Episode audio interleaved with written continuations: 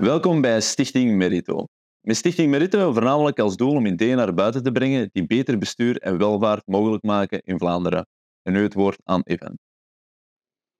Op twintig jaar tijd heb ik zo het politiek bestel in ons land wel wat leren kennen van binnen en buiten. We hebben de rol van het parlement, de rol van de kabinetten, het functioneren van het eh, bredere middenveld. Eh, ook een heel belangrijk punt voor mezelf is hoe gaan we om met expertise. We hebben daar bijvoorbeeld in coronatijd een heel eh, speciale ervaring in opgedaan, waar ik later nog wel eens op wil terugkomen. Ik heb daar boeken over geschreven, eh, maar hoeveel mensen bereik je eigenlijk met zo'n boek? Al in het beste geval, eh, bijvoorbeeld mijn boek Roegeloos, bijna 10.000. Maar dat is dus niet heel de vo- volledige maatschappij. En ook als ik lezingen geef, hoeveel mensen bereik je? Eh, één opname in, op de openbare omroep bereikt. Daarvoor moet je al heel veel jaar eh, lezingen geven om hetzelfde aantal mensen te bereiken. En wat vertel ik daar vaak? Wel, ik, ik heb het vaak over goed bestuur. Maar dan krijgen mensen kriebels, want ze kunnen het bijna zich ja, niet meer voorstellen dat we daar echt grote vo- vooruitgang in kunnen realiseren. Dat neemt niet weg dat we recht hebben op beter bestuur in ons land. En dan moet je ook ervan eh, vanuit de vaststelling vertrekken dat er zoiets is als democratische cultuur. En die is ook niet in elk land even sterk. En dat is de cultuur bijvoorbeeld in het parlement. We hebben zoiets als een zwijgakkoord in het Vlaams parlement. Eh, we hebben ook een mediacultuur. Welke politici, welke stellingen krijgen veel aandacht. We hebben ook zoiets als een, als een debatcultuur. Is er voldoende dialoog in onze maatschappij? Allemaal heel belangrijke vraagstukken. Ehm, en de fictie van de theorie, het parlement is de wetgevende macht, die zien we in de praktijk al vaak helemaal anders verlopen. Ehm, de economische omgeving is ook heel sterk veranderd. En die, ja, die heeft daar ook heel veel invloed op uitgeoefend. Al 30 jaar lang komen we uit een omgeving daar waar iedereen bij elk probleem dacht, de overheid. De reflexmatige ingeving dat de overheid die problemen wel moet aanpakken. Als, dan zitten we met een probleem. Als we voor elk probleem alleen maar naar de overheid kijken. En dan, als de overheid optreedt, is er de bedenking, ah dat kan, want zij heeft daar de capaciteit om belastingsgeld op, op tafel te leggen. En dan zijn we er onvoldoende van bewust dat dat wel een heel uitzonderlijke omgeving was, die voorbije 30 jaar. Eh, onder meer van heel grote schuldcreatie die alleen maar gangbaar, eh, ha- hanteerbaar was door de heel lage renteomgeving van de voorbije decennia. En dat zijn zaken die zullen veranderen. En, eh, en dus als ik dat vertel, dat we moeten anders omgaan met die zaken. Als ik vertel van we kunnen niet alle problemen afschuiven op de overheid. We kunnen niet alles oplossen met zakken geld.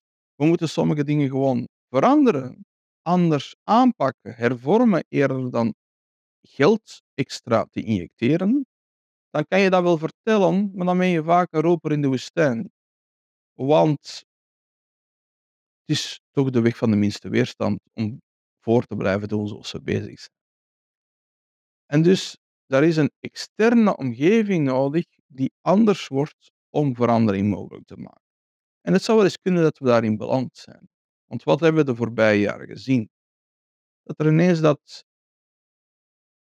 dat spook van de inflatie is terug opgedoken.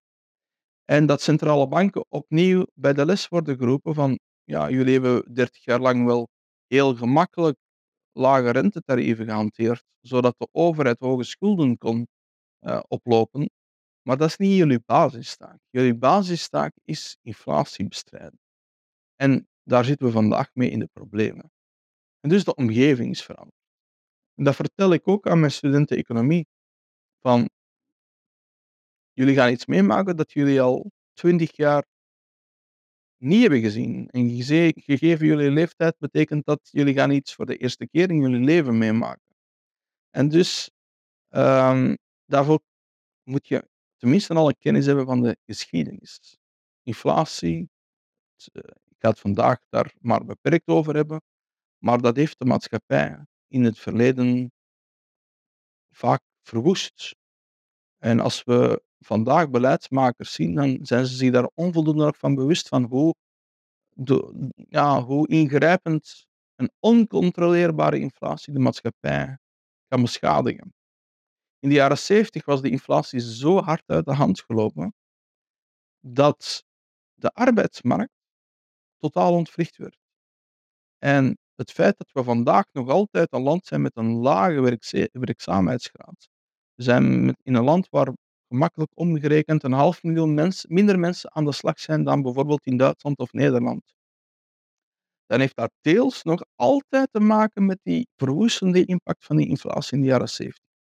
En daar wil ik eigenlijk ook iedereen een soort geweten bij schoppen van weet hoe gevaarlijk die omgeving is van inflatie en dat dit maakt dat je anders omgaat met politiek en dus ook door overheid, op het vlak van overheidsuitgaven, zich dus vraag moet stellen, leidt mijn beleid, het feit dat ik te veel schulden maak, ook niet tot meer inflatie?